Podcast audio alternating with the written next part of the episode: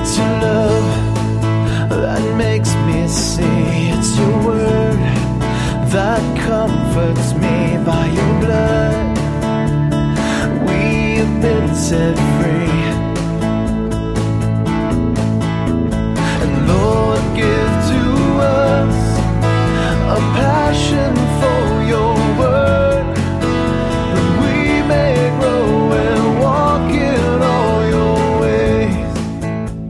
behalf of Calvary Chapel Reading, welcome to the Bible teaching ministry of our senior pastor, Jim Jarrett. Here's Pastor Jim with today's study, designed to help us grow in the Word. You may be seated.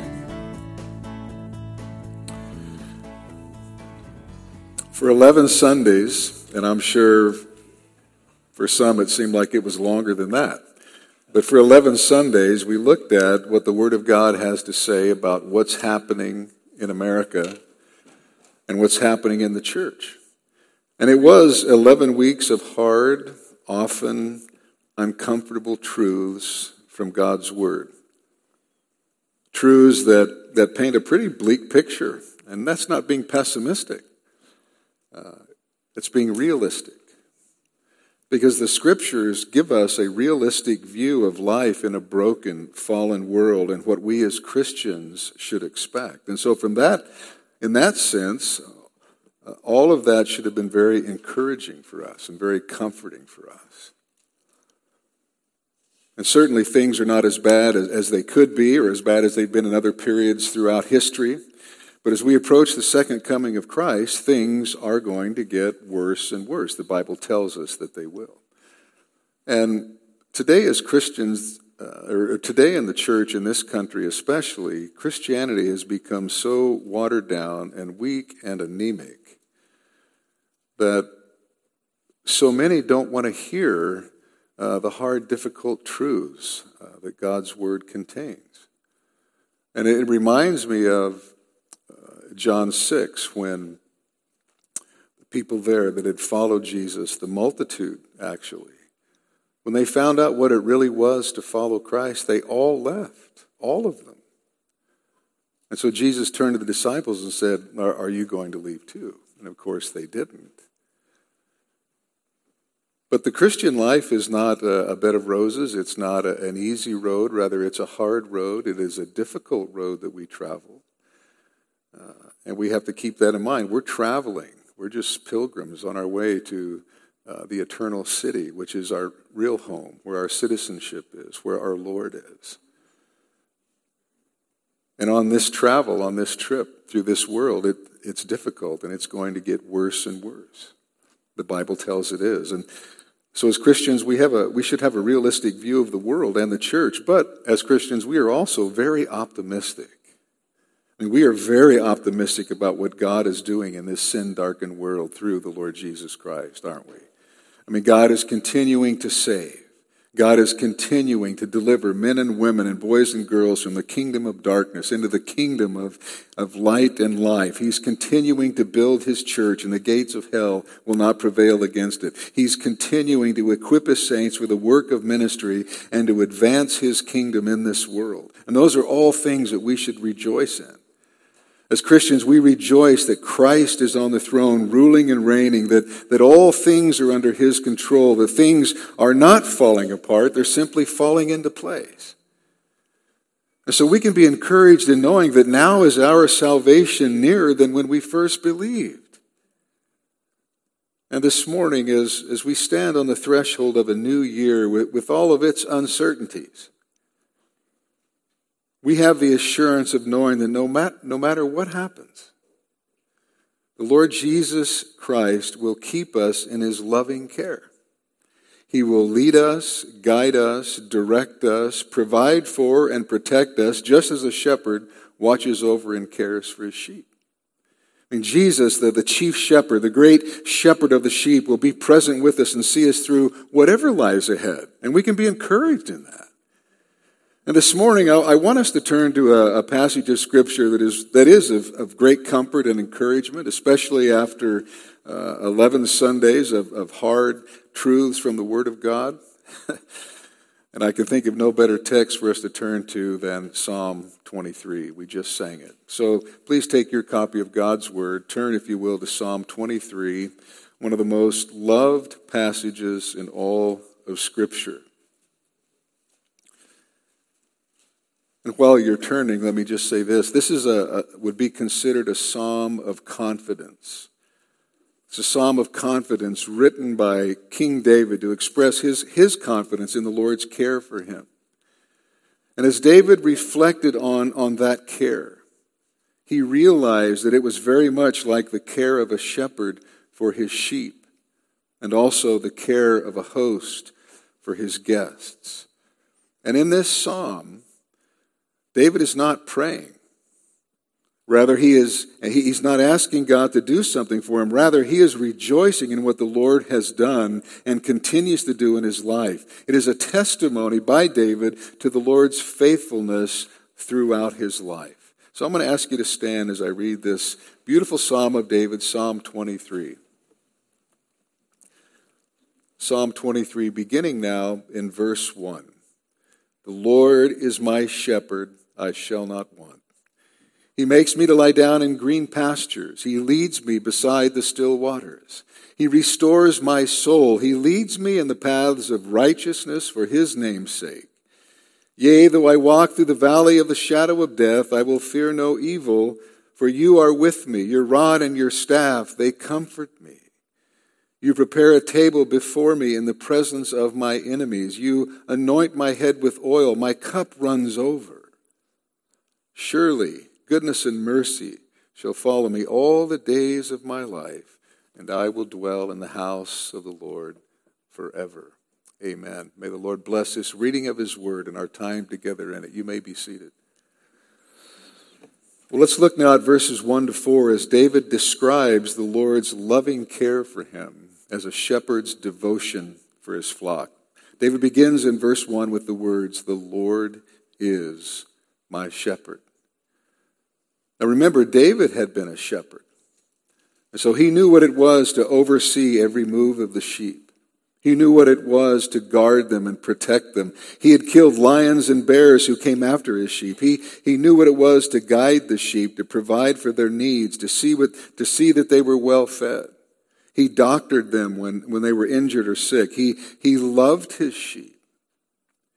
And as David thought about the, the, the, Lord's loving care for him throughout his life, he likened it to a shepherd's love and devotion to his sheep. And he said, The Lord is my shepherd. And the name for God that David uses is Yahweh. It's the covenant name of God, which literally means I am who I am. It's the Old Testament name of God first disclosed to Moses at the burning bush.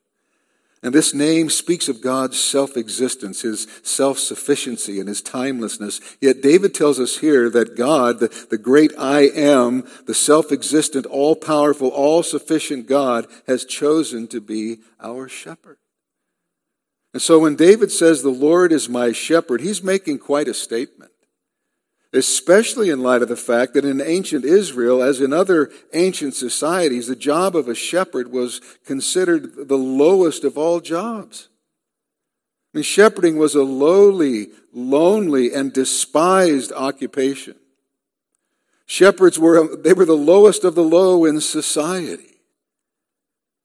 I mean, they were outcasts. Yet David tells us here that the great I am the God of the universe has stooped to care for you and I as a shepherd cares for his sheep. That, that's amazing. And it's incredibly comforting. The Lord is my shepherd.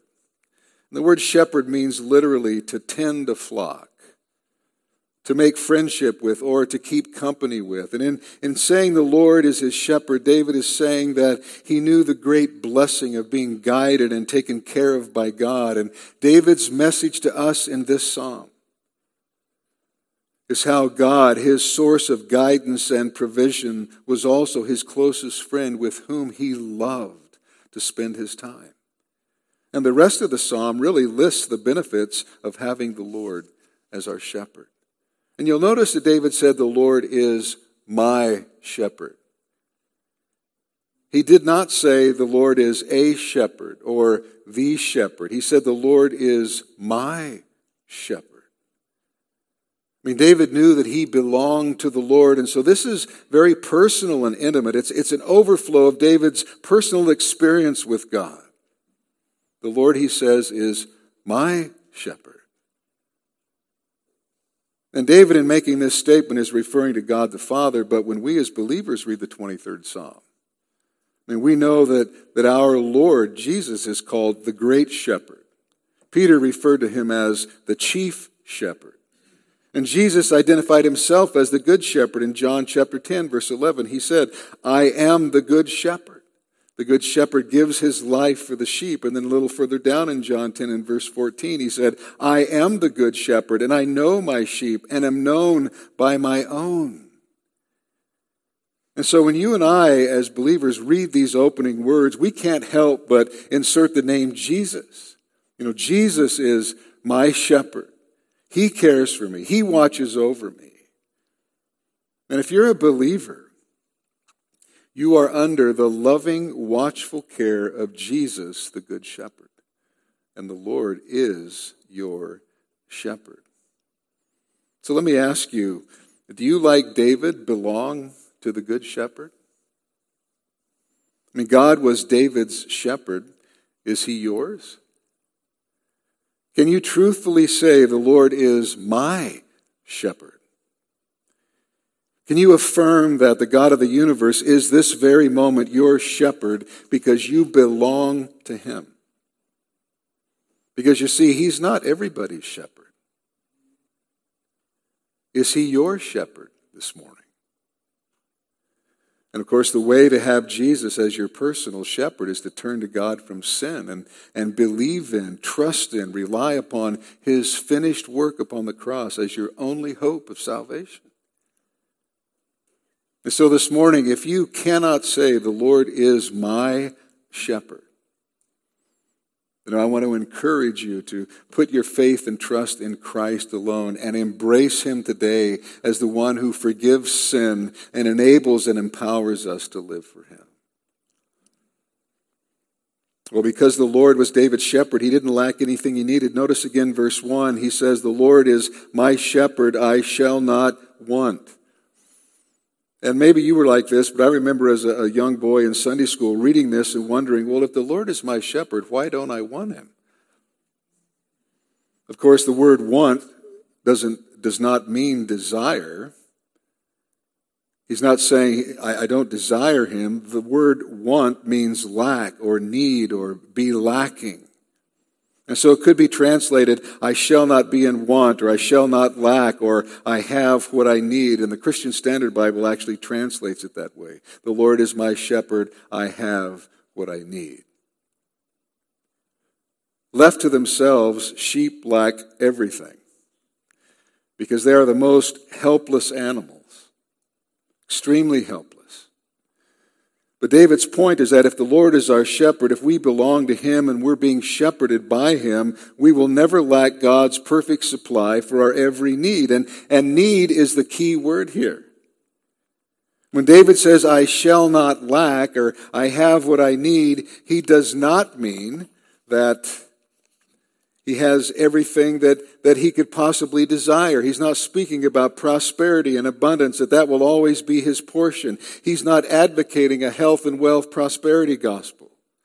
He is not suggesting that life will be all sweetness and roses with no difficulties and heartaches. Neither is he claiming that he will always have the best job and the biggest house.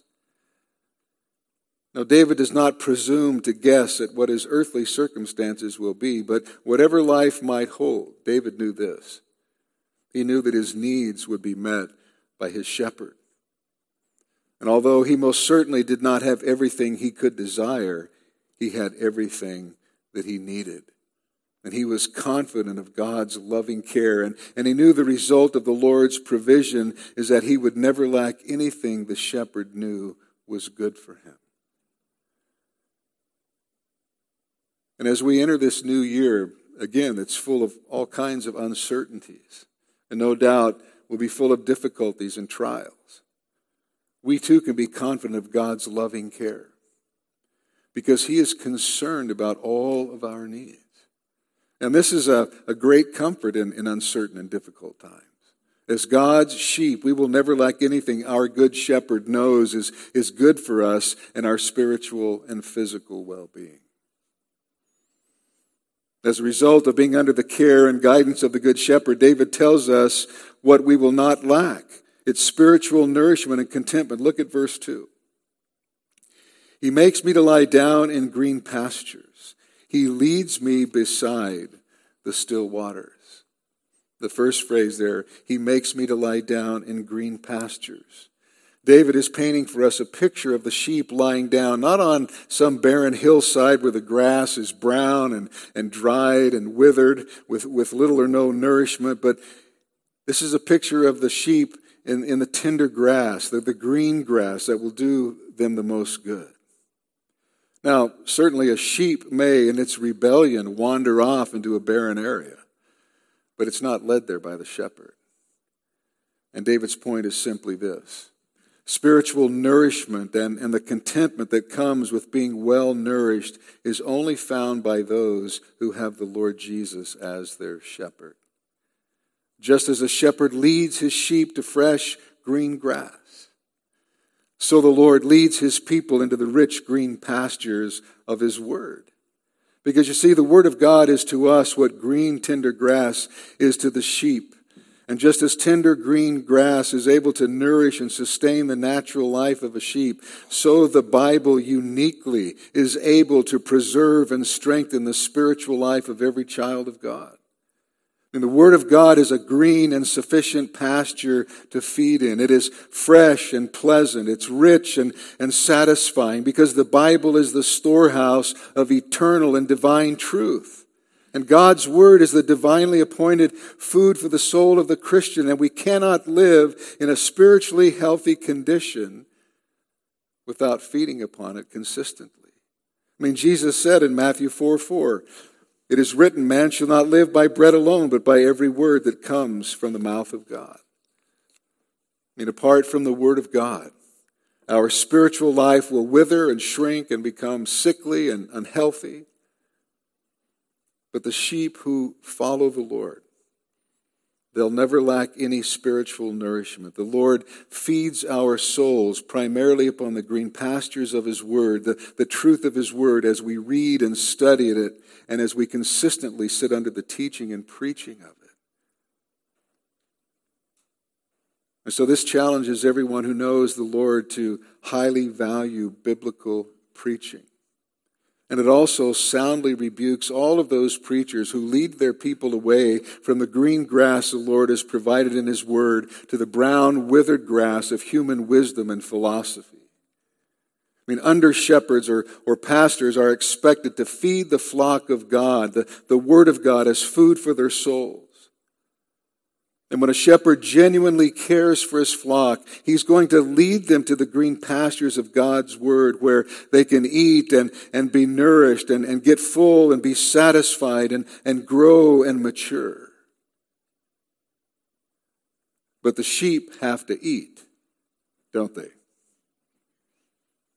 Now, can you imagine then a shepherd leading his flock to, a, to, to lush green grass, but, but the sheep stubbornly refuse to eat? I mean, what would the sheep be like in a week if, if, they, if they don't eat? What would they be able, or would they be able to survive a month if their stubbornness persists? A Christian who doesn't feed upon the green pastures of Scripture is in the same danger. I mean, his spiritual life will weaken and, and the health of his soul will very quickly deteriorate. I mean, you show me a Christian who is uh, consistently having trouble and, and problems that they just can't seem to get through. And I'll show you someone who probably is not spending much time in the Word of God or in fellowship sitting under the, the teaching and preaching of God's Word. For a Christian to neglect the gracious provision of God's word and the preaching of it is, is the height of foolishness. It's the height of foolishness. As John mentioned, that is how our minds are transformed. That's how they're renewed. They're transformed by the renewing. Our minds are by the, by the word of God. We're to be transformed by the renewing of our minds. And how does that happen? Through the constant input, intake of the Word of God. And so, God, in His goodness, has provided us with the lush green pastures of His Word, which feeds our spirits, fills our minds, and the end result is peace and contentment. And when sheep are well fed, their natural response is to lie down and to rest in contentment. The Lord is our shepherd. He'll make us to lie down in green pastures. David tells us he'll also lead us beside the still waters. And the word lead speaks of gentle guidance as distinct from forceful driving. And so the shepherd leads his sheep beside still waters. The still waters in Hebrew is literally waters of restfulness, streams where rest and refreshment can be found. I mean, because sheep are afraid of turbulent water and, and they don't like stagnant water. And so the good shepherd leads his sheep beside still waters, restful waters, quiet waters. And as God's people, we often find ourselves in need of spiritual refreshment because we live in a wearying and exhausting world. And even our fellow sheep can be trying at times, can't they? And so, where do we find this refreshment? We find this refreshment when we contemplate the greatness of God and, and, all that He is, all that He has done and continues to do. We find refreshment when we meditate upon the gospel and, and drink of His grace by pondering Christ's ongoing intercession when we call to mind his promise to come again and to receive us unto himself in eternal glory. I mean, all of these refreshing, comforting, and encouraging truths, and, and many, many, many more are found where? Where are they found? In the Word of God. Yes, thank you. And so we're back to the Bible again, aren't we? It's the green pasture in which we may feed and the refreshing water from which we may drink. And still waters is just a beautiful expression and depicts for us the, the peaceful and calm state of the believer whose spirit is constantly refreshed as the Holy Spirit works through the Word of God in his or her life. As we follow the Lord Jesus, trusting Him, seeking after Him with our whole hearts, as we abide in Him and drink of His grace, we'll be able to say with David, He makes me to lie down in green pastures. He leads me beside still waters. With the Lord as our shepherd, we also will not lack in forgiveness and restoration. And this is because, if you look at verse 3, David says, He restores my soul. He restores my soul. I mean, sheep generally look like very docile, harmless animals, right? I mean, no one, no one worries about walking through a field of sheep. They're not worried about being attacked by a killer sheep. But most shepherds would agree that underneath the appearance of all that innocence, is a stubborn streak of self will in the sheep that causes them to wander off into places that they should not go. And it's this characteristic that David also saw in his own heart. He knew his tendency to wander away from God and, and to be drawn back into sin. I mean, David, David knew what it was to be in that condition. In fact, David himself strayed far, didn't he? And on many occasions, he mentioned this and, and deeply grieved over it. But at the same time, he also was able to rejoice that his divine shepherd would never leave him and always restored his soul. I mean, David had sinned grievously. But God forgave him when he cried out in brokenness and, and contrition, and God restored him to that place of fellowship and intimacy. And in both Psalm 23 and Psalm 119, David testifies to the faithfulness of God in restoring us from the consequences of our stupid and willful rebellions. But even though David strayed away, he did not and he could not stray beyond the long reach of God's arm of grace. And just as sheep strayed, just as David strayed, just as he sinned,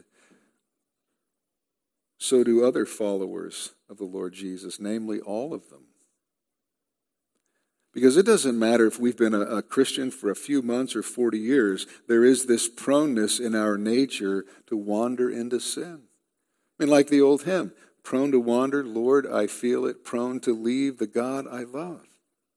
And every one of us here this morning knows what it is to be a rebellious, wandering sheep and to stray from the path that God has called us to. You know, some enticing diversion in the world or some desire of our old nature lures us to separate ourselves from the rest of the flock and, and from the shepherd. But you see, the fact is, a straying sheep is still a sheep. And the Lord always cares for his own. And so the good news is that, is, is that if you or I, as one of his sheep, wanders away, we have a loving shepherd who will pursue us. He will come and get us, lift us up, get us on our feet, forgive us, and restore our souls. I mean, thank God we have a gracious, loving Savior who actively seeks us out to bring us back to Himself. I mean, every child of God is in the grip of grace. I mean, mighty, unrelenting, stubborn, pursuing grace. And for that, we should always be thankful. With the Lord as our shepherd, will not lack guidance. This is because, if you look back at verse 3, David says, He leads me in the paths of righteousness for His name's sake. Sheep are arguably the dumbest domestic animal on earth. And so we know that when the Bible calls us sheep, that's not a flattering term, right? And they really are the dumbest domestic animal. Sheep require more careful handling and attention than any other type of livestock. Unlike other animals, sheep lack a sense of direction. They, be, they can become easily lost. Even in, in the most familiar environment, they easily wander away from the flock. And so the shepherd must continually guide them to paths of righteousness or the right path if they're going to, to be moved from field to field. And the paths of righteousness is literally the right tracks. And the word tracks is, is literally wagon tracks. The word righteousness or right indicates that the path chosen is the right one, but if God is leading, it's also the righteous one. And so there, there's a double meaning to the expression. And the Lord Jesus, our good shepherd, leads us and guides us into the right paths, the right way, the correct way. And the point is simply that God never leads anyone in the wrong way. He never leads anyone in an unrighteous way. He always leads in the right way, on the righteous path. In other words, God leads us in the way that is in conformity with what He has revealed to us in His Word. And so you see, this verse will not allow us to claim the Lord's leadership for anything that in any way contradicts or is opposed to the Word of God. God never leads anyone into sin. God never leads anyone to say or do anything that in any way contradicts His Word or is in disobedience to His Word. I mean, people, someone is not granted a special dispensation so that they can live in sin at the Lord's leading. Not going to happen. The Lord leads us in the right way, the right paths, the righteous way. And whether we are strong in the faith or weak, we need this divine leading. And to a great degree, whether we are spiritually weak or strong depends on how diligent we are in following God's leading. And loved ones, we'll never reach a point in our Christian walk when our past experiences or our present knowledge will make it unnecessary for us to be led by God. I mean, we're never going to get to the, the place where, hey, you know, we can handle this on our own. It's not going to happen. We need His guidance and direction through the minefield of this world. And God, by His Word and Spirit, guides His flock effectively in the right way. He knows the right paths on which to bring the sheep home safely, and He never loses any of His sheep along the way. All of this God does, David tells us, for His name's sake. And the term name is frequently used in the Bible for the idea of reputation. In the ancient world, a shepherd's reputation depended on his ability to lead the sheep in the right direction. And if he lost the sheep or lost, or lost the way home, he would get a bad reputation and be known as a worthless shepherd. Well, David affirms that the Lord's reputation depends on his ability to guide the sheep safely home on the right paths, which he certainly does. And Jesus said in John 6 that his sheep follow him. And he could also declare that of all that the Father had given to him, he would lose none. He leads his people in the right path and, and will bring them safely home to the Father, not for our sakes, not primarily for our sakes, no, but for his name's sake, for the honor of his own glory, which is the highest of all of his motives. And with the Lord as our shepherd, we'll also never lack his presence and protection. Look now, if you will, at verse 4. David says, Even though I walk through the valley of the shadow of death, I will fear no evil, for you are with me. Your rod and your staff, they comfort me. Now, this verse is often used to comfort those who are dying, and I've often used it in that way, and it's certainly not wrong to use it in that way. I mean, God is absolutely present and is a source of great comfort in a person's dying moments. And that's the blessed hope of the believer, isn't it? People uh, who don't know Christ, uh, they don't want to think about death because they're afraid of it. But as Christians, we don't have to fear death because Jesus rendered it inoperative. He has taken away the power of death, the sting of death. So for the believer, death is no longer a threat. It's, it's no longer an enemy. Death is not the end. It, it simply brings the soul of the believer to heaven. It's merely the portal through which we enter into heaven. And although this verse is often used to comfort those who are dying, the Hebrew in, in this verse doesn't necessarily point to death, although that, that could be involved. Rather, the language points to a fearful place of extreme danger and darkness, a, a dangerous environment. And the Hebrew word for shadow of death is used in Amos for the deep darkness of night. Jeremiah uses it figuratively for distress and extreme danger. And so this verse primarily speaks of the shepherd's presence as well as his protection in places of extreme danger and darkness.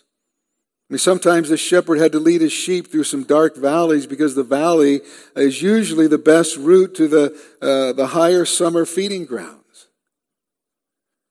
But as the shepherd leads his sheep from the lowland pastures up through the valleys into the mountain pastures where they spend the summer, there are dangers involved. The valleys leading up to the mountains are subject to flash floods. And wild animals hide in the shadows, just waiting to pounce on unsuspecting sheep. And so at any moment, the shadows in the valleys along the canyon walls and the rocks could, could literally become shadows of death. And no doubt David had often found himself in such places. Places so dangerous that he might not have gotten out alive if God had not been with him. Perhaps those times he killed the lions and the bears to protect the sheep. But David knew that even though he walked there, he would fear no evil or no harm. And it's worth noting that in verses 1 to 3, David uses the third person, he, to refer to the Lord. But when he speaks about times of trial in verses 4 and 5, David shifts to the more intimate second person, you. You are with me, he says. I will fear no evil, for you are with me. And it's also important to note that the valley of the shadow of death is as much God's right path for us as the green pastures which lie beside still waters. Why are the sheep uh, going through the valley? Well, the reason the sheep are going through this valley is because the shepherd is leading them. The path through the valley is also one of the paths of righteousness in which God leads. God also gives us valleys. The Christian life is not always tranquil and it's not always a, a mountaintop experience. There are also valleys that are full of trials and, and tribulation and tragedy. You say, well, why in the world would a shepherd lead, lead sheep into a valley filled with danger and death threats? Well, the only possible answer is to get to some better place, right? I mean, the valleys, of, the, the valleys of the shadow of death are only pathways to the greener pastures. And sometimes Christians express a desire to, to walk on a higher plane of, of Christian experience. You know, they, they want to have a closer, more intimate walk with the Lord, a, a deeper understanding of the things of God. They, they want to grow and mature, and, and all of this is great, and, and we all should desire those things. But we often mistakenly think that God airlifts his flock to such a place. He doesn't. The only way to higher ground is to walk with the Good Shepherd through some frightening valleys. Frightening valleys where you despair at times even of life itself, as the Apostle Paul. But it's in the valleys of our lives that we find refreshment from God Himself. In fact, it's, it's the times of difficulty and trouble of life that draw us closer to God and, and turn our theological platitudes about God's mercy into genuine, urgent cries for His help and mercy. And God leads us through the valleys because it's in the valleys with their trials that our faith is stretched and strengthened, and it's there that we develop character. Someone once said, Mountaintops are for views, but fruit is grown in the valleys. And that's exactly right if you know anything about agriculture. And so God leads us into the valleys, but when we enter the valleys with all their trials and tribulation, we don't have to fear. That's what David is telling us. We don't have to fear. Why? Because our shepherd is close. The Lord Jesus, our good shepherd, is always with us and will protect us. He's, he's the only one who can protect the sheep and, and calm their anxieties and fears. And as believers, we are never in situations the Lord is not aware of. Oh, at, at times we may feel like He doesn't know. We may even feel like He doesn't care. But He does know. And He does care because he's our good shepherd and he cares for his sheep. He loves his sheep. He lays his life down for them. And the Lord is always with us. And he himself promised that he would never leave us or forsake us.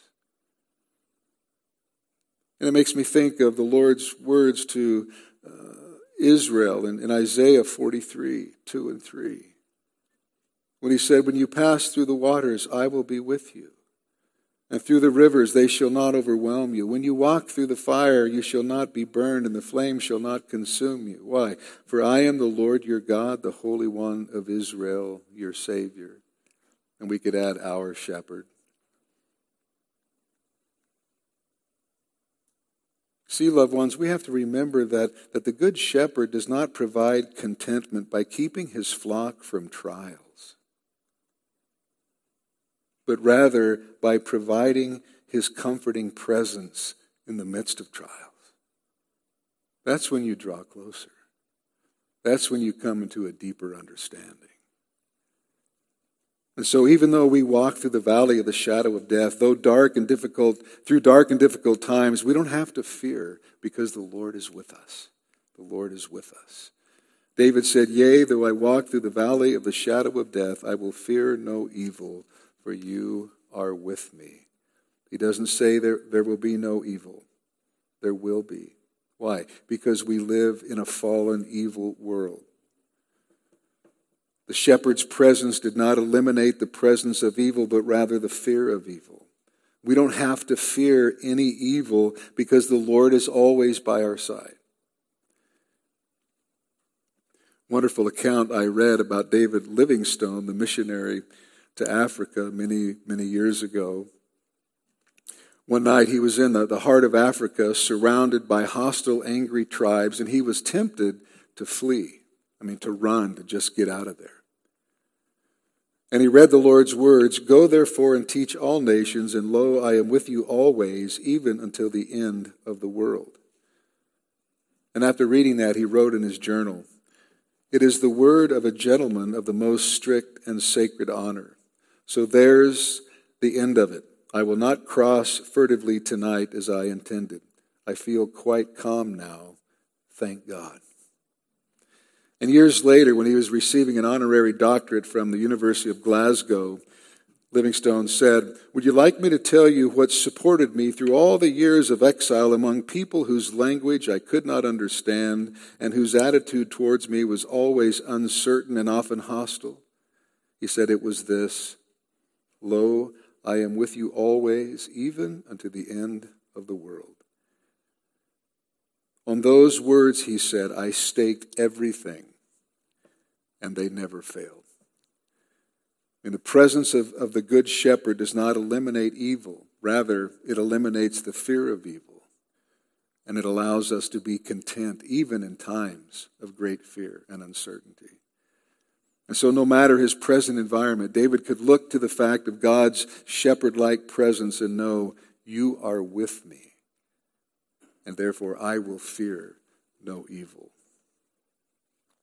And loved ones, you know, it's during the hard, difficult times that we experience in life, and, and we're going to have them.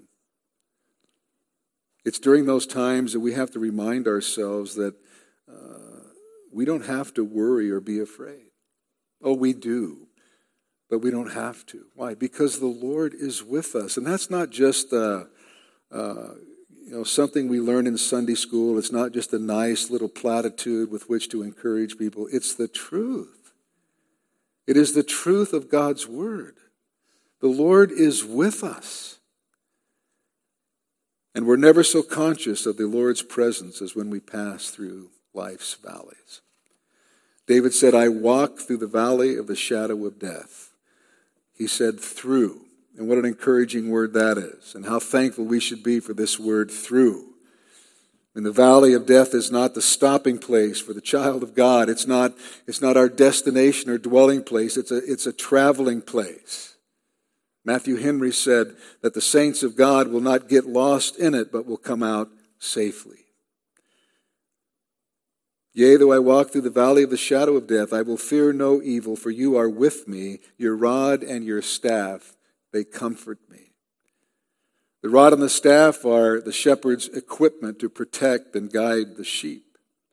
The rod was a club the shepherd used to kill predators, and the staff a, a long pole which was used as a walking stick, but is also used to round up the sheep and to guide them along. And the rod and staff are, are seen here as sources of comfort and instruments of protection and direction. But they were also instruments of correction. And whenever necessary, the Lord, as the loving shepherd he is, will use the rod or the staff for correction because most of his sheep need this ministry from time to time. You see, if a sheep continually wandered off for the, for the sake of, the, of, that sheep's well being, the shepherd would take drastic action to correct his behavior. He would take his rod or his staff and he would pop one of the sheep's legs, breaking it. And then he would mend the leg, and, and then he would leave that sheep with all the others in the green pastures by the still waters.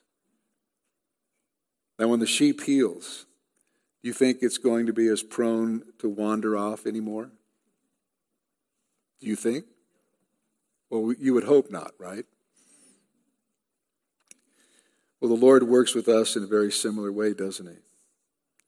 Because sometimes it's necessary for our own spiritual well being for Him to break our legs, spiritually speaking. And the Lord has a way of, of teaching us how to surrender our will to His and how to follow Him into the green pastures and, and, and beside the still waters. And it's a great comfort to know that God will correct us when needed. You see, He loves us that much. Uh, he loves us so much, He's not going to leave us the way that we are. You know, I, I hear many people speak about God's unconditional love, and certainly it is in the sense that He accepts us the way we are. He loves us uh, unconditionally in that way. But He loves us far more than unconditionally. Because unconditional love means that you just love somebody in that condition and you're completely willing to leave them there. You're just going to love them in spite of it. That's not the love that God has for us. He accepts us, brings us in unconditionally, but God loves us too much to leave us in that state. So our entire life is, is, a, is a process of sanctification, God loving us enough to continue to work in us to change us more and more and more and more into the likeness and the image of Christ. So he loves us far more than unconditionally because he's not willing to leave us the way that we are. He loves us too much for that. And so David was comforted by the Lord's presence and protection, and, and we should be too. Because with the Lord as our shepherd, we will never lack his presence and protection. And now in verses 5 and 6, David changes metaphors. The scene changes to a banquet hall. And here, David pictured the provision and goodness given by the Lord as a gracious host, inviting him to a, a rich table where he was provided with lavish hospitality. Now, some people, like Philip Keller, see this as the shepherd's preparation of, of the high tablelands or mesas where the sheep graze in summer. However, the psalm ends with the psalmist dwelling in the house of the Lord forever. So it's probably better to see this as a gracious host welcoming a guest to his banqueting table. In fact, John Stott writes, The scene changes. I am no longer out, out of doors, but indoors, no longer a sheep in a flock, but a guest at a banquet. And we'll approach it from uh, in that way. David says in verse 5, if you'll notice, please look at verse 5. You prepare a table before me in the presence of my enemies. You anoint my head with oil. My cup overflows. David says, Lord, you prepare a table before me in the presence of my enemies. Now, in those days and in that culture, according to customs, the host was obligated to protect the guest at all costs. His hospitality guaranteed the security of the guest, and so the guest was safe. Sitting down to, to eat and drink in the midst of danger from enemies is an incredible picture of the Lord's gracious care, provision, and security. And what was comforting to David was that in the presence of his enemies, in other words, despite impending danger, the Lord spread out a table for him, provided for him, and protected him. I mean, God's care could not be negated or destroyed by his enemies. And you see, the believer is in the same position because the Christian life is a continual battle. And if you've been a Christian uh, not very long at all, you understand that. The Christian life is a continual battle. Spiritual enemies are all around us, and the battle is very real. But the table of mercy and grace is spread for us, not only when things are relatively easy and comfortable, but also in times of our greatest need. The Good Shepherd is not restricted by the presence of enemies. When they're doing their best to destroy his sheep, he calmly prepares a table so that the sheep can feed and be nourished under his protection. And David emphasizes the abundance of God's care in these terms. He says, You anoint my head with oil, my cup runs over. The image of anointing the head with oil, which was refreshing and soothing, goes right along with the great, a gracious host welcoming someone into his home. Because you see, in those days, when a guest arrived in your home, it was customary and hospitality demanded that the guest be given oil to freshen up and wine to drink. The scented, perfumed oil soothed the, the skin, particularly the face, in that dry climate. And the wine cleared the dry parched throat. And so the guest enjoyed the richness of his host's goodness. He was refreshed by a head and face anointed with oil. His cup was filled to overflowing with the most satisfying choice wine. And in this way, the host indicated that nothing was to be considered too good for his guest. And so David is declaring that God's care uh, far surpasses even this. The abundant supply of God's grace in David's life was more than sufficient to strengthen and sustain him in the most dangerous circumstances. Mean, he's telling us that God is an infinite source of all that we as believers need to live in any situation, even the most difficult situations. And such gracious care compelled David to say in verse 6 notice, Surely goodness and mercy shall follow me all the days of my life. I mean, David realized that, that because the Lord was his, his shepherd, surely, in other words, it is inevitable because of the character of the shepherd that God's goodness and mercy would follow him. And God's goodness is that, that disposition which causes him actively to seek the well being of his creatures. And it suggests God's steady kindness. And it refers to that which promotes, protects, produces, and enhances life. And then his mercy, it's uh, the Hebrew word hesed. It, it means steadfast love. This is the well known covenant word that describes God's faithful love to, to keep his covenant promises. And so David is telling us God's goodness and his faithful love will supply our needs and, and forgive us when we fall into sin. Surely goodness and mercy shall follow me. And the Hebrew word translated here is follow. It's, it's much more uh, than that, and we miss it in our English translations. In Hebrew, it almost always means pursue and often in the sense of pursuing someone to do harm or, or to persecute them. Here, of course, it's not to harm or persecute, but the pursuit is, is intense. And David is saying that God's goodness and mercy, his steadfast love, will pursue his people continually. He's not going to let us out of his faithful, loving care. I don't know about you, but that encourages me. It means that through thick and thin and in every extremity of life, David knew God's goodness and mercy, God's steadfast love were pursuing him and would never let him go.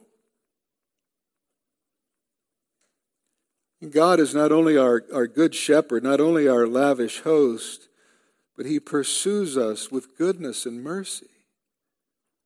I mean, the rest of the world pursues goodness and love, but we have God's goodness and love pursuing us. I mean, think about that. And these two blessings of God remain with us no matter what our circumstances may be, because goodness and mercy are not the result of our efforts.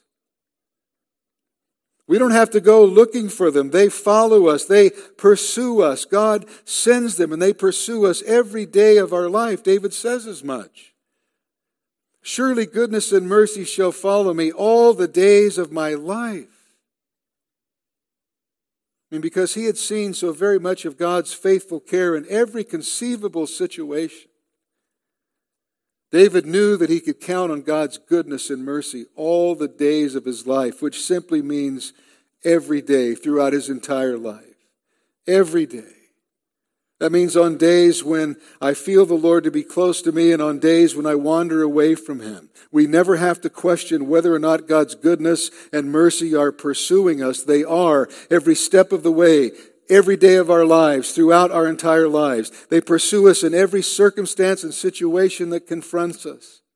I mean, the, the joys and the sorrows, the, the mountaintops experiences and the, and the depths of sin I mean, certainly they, they do not condone our sin, far from it. Rather, they will bring guilt in our hearts for our sin, make us uncomfortable in our rebellion. They will tear our conscience to shreds in order to bring us back in repentance, but they never stop pursuing us if we belong to Christ, if we belong to the Good Shepherd. I mean, through thick and thin and in every extremity of life, God's blessings were pursuing David. And so, on a triumphant note, David wrote, notice the last part of the verse, and I will dwell in the house of the Lord forever. As David looked ahead, he knew that he would be in the house of the Lord, the Father's house. And the house of the Lord is not a reference here to the temple because the king did not live in the temple. Not only that, nobody could live there or anywhere else forever. This is a reference to heaven. Jesus used the same vocabulary to speak about heaven in John 14, the eternal dwelling place of the Lord where, where there's unbroken fellowship with the Lord. That's what he's speaking about. So David knew that even death would, would serve his greater good. It would usher him into God's immediate presence where he would enjoy the goodness and mercy of God forever and ever. And so David now looks beyond death to being with the Lord. Because what counts most is being with him where he is.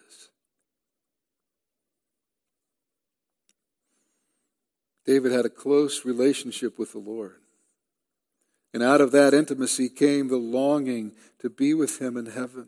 I mean, the desire of, of David's heart was to be with God, to dwell in God's house forever. And this entire psalm leads to God himself as the fulfillment of all of David's longings.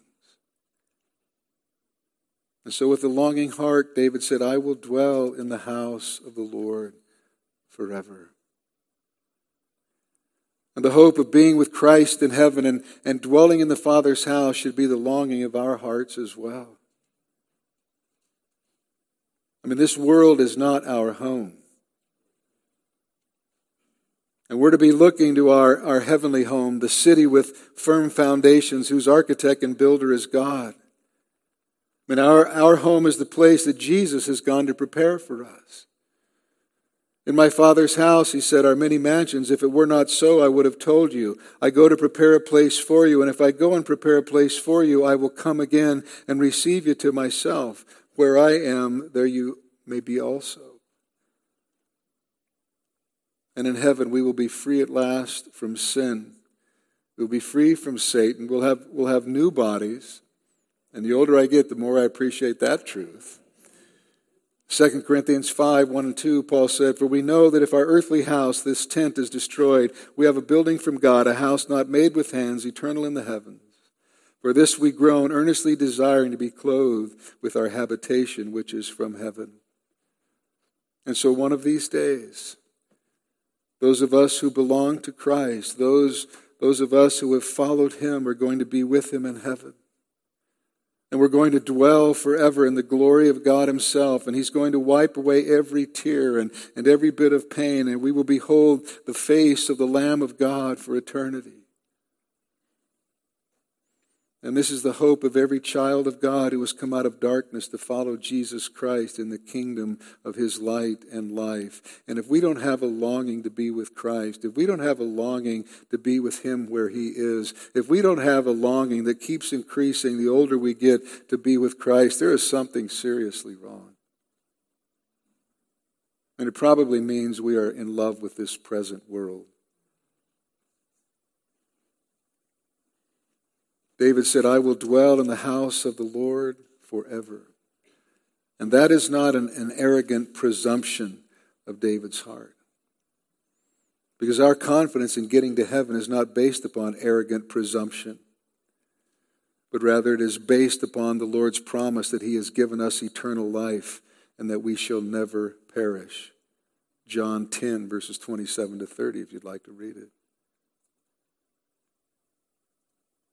And we should understand that for the believer not to get to heaven and dwell there forever, two impossible things would have to happen. For the believer not to get to heaven and dwell there forever, first of all, Christ would have to fail to keep his promise. And he would also have to fail to fulfill the assignment God has given to him to keep eternally safe all the redeemed, John 6, 37 to 40, and to present them faultless one day before his throne, Jude 24 and 25. Secondly, God the Father would have to fail to hold all those in his hands secure. Because Jesus said, I give, in John 10, 28 and 29, I give them eternal life and they will never perish and no one will snatch them out of my hand. My Father who has given them to me is greater than all, and no one is able to snatch them out of the Father's hand. And so, for the believer not to get to heaven and to dwell there forever, Christ would have to fail, and so would the Father. And that will never happen.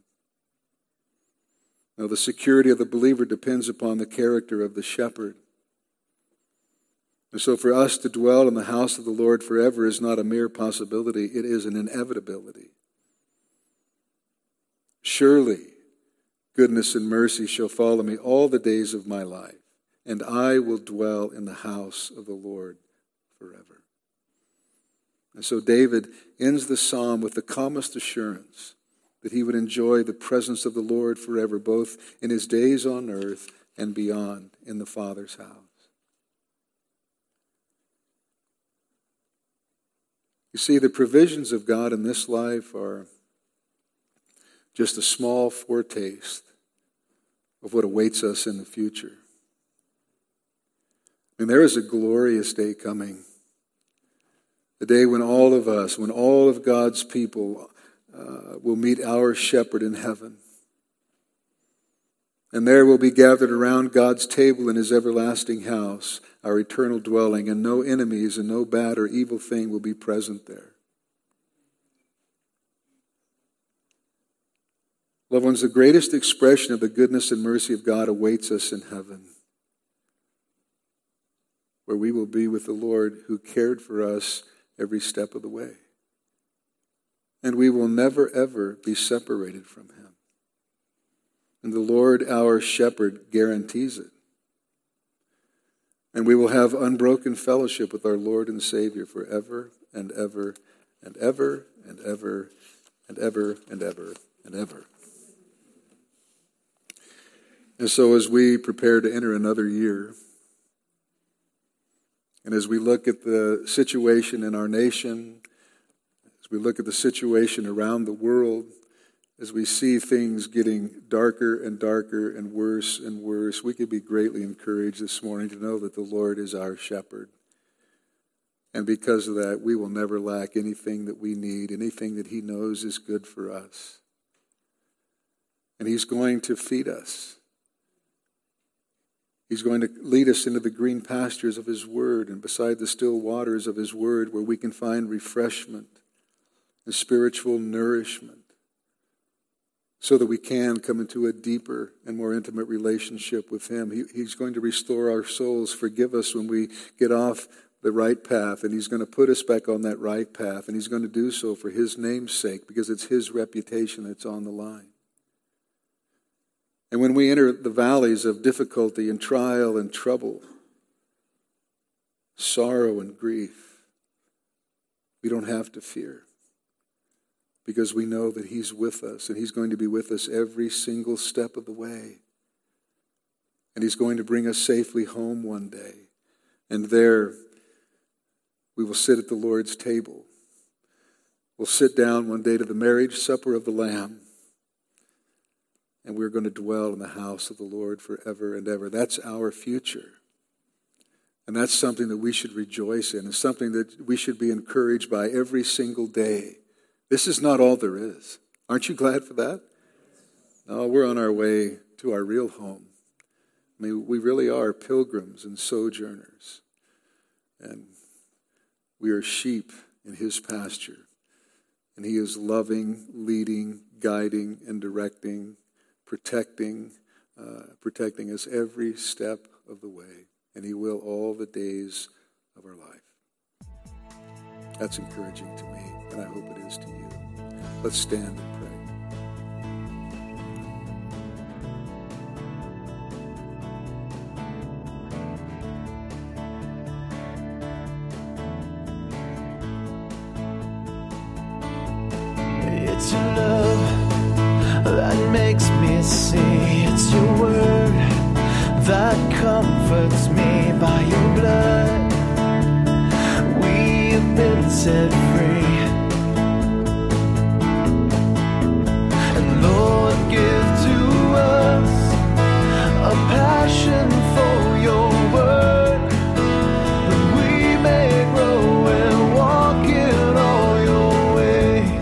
behalf of Pastor Jim Jarrett and everyone at Calvary Chapel Redding Palisadro, we hope and pray this study you just heard will help you grow in the Word. If you have any remaining questions or comments, please call us at 530 547 4400. That's 530 547 4400. Or write to us at P.O. Box 837, Palo Cedro, California 96073. You can also email us through the website at ccredding.com. Thank you for listening, and may God richly bless you. Growing